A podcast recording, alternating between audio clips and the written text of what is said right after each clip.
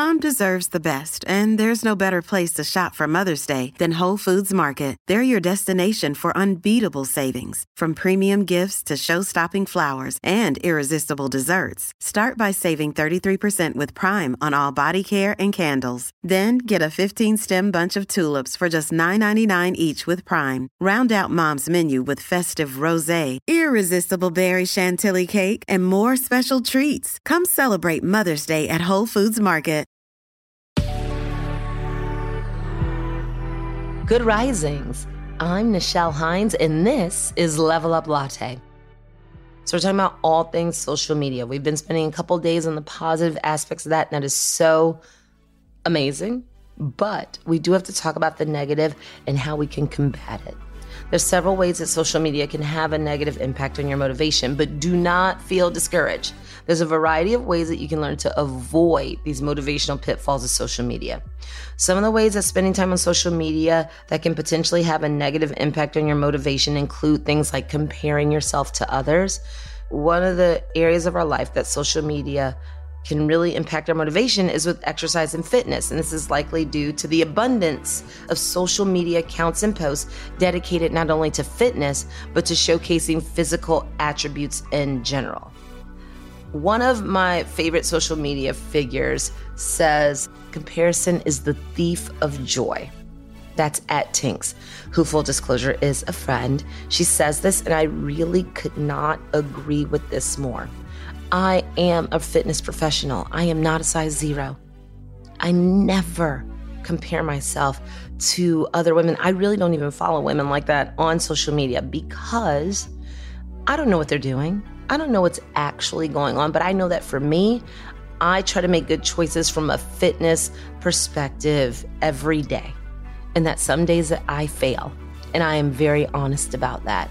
But if I spend all of that time thinking, oh, this person's smaller than me, or whatever it is that's going on, or their outfits are cuter than mine, I would never get anything done. So truly, comparison really is the thief of joy. And Christina said that completely and totally right.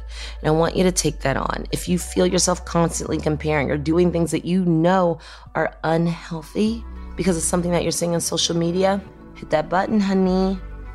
When we compare ourselves to others, we often lose sight of what we're proud of for ourselves, what we bring to the table, what makes us unique, who we all are, and the many things that we have to be grateful for.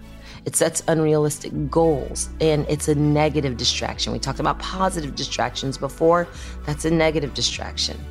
If you're one of the people that finds themselves judging yourself too harshly or getting down yourself, whether it's mentally or emotionally or professionally, creatively, physically, and all of those things after spending time on social media sites, it doesn't necessarily mean that you need to nix all social media from your account. Instead, it might be beneficial to make a concerted effort to practice more self compassion.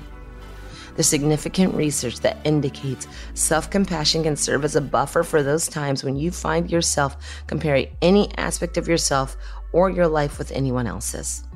Another way to combat the negative impact that socials may be having is to just take a break.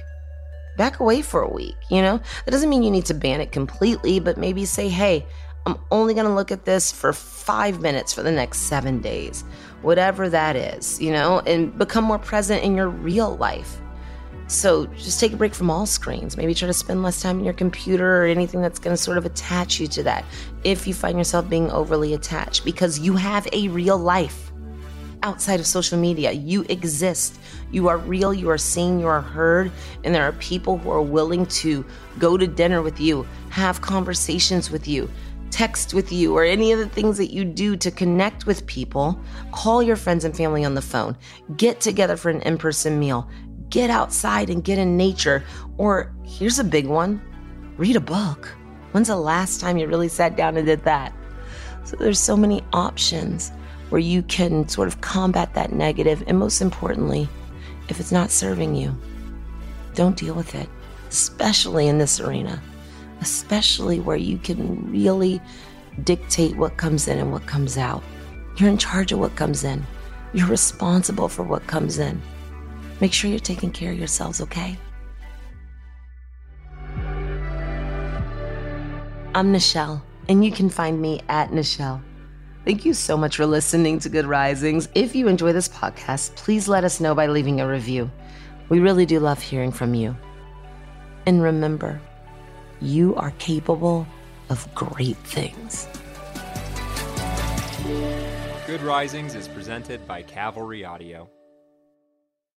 This is the story of the one. As head of maintenance at a concert hall, he knows the show must always go on. That's why he works behind the scenes, ensuring every light is working, the HVAC is humming, and his facility shines. With Grainger's supplies and solutions for every challenge he faces, plus 24 7 customer support, his venue never misses a beat.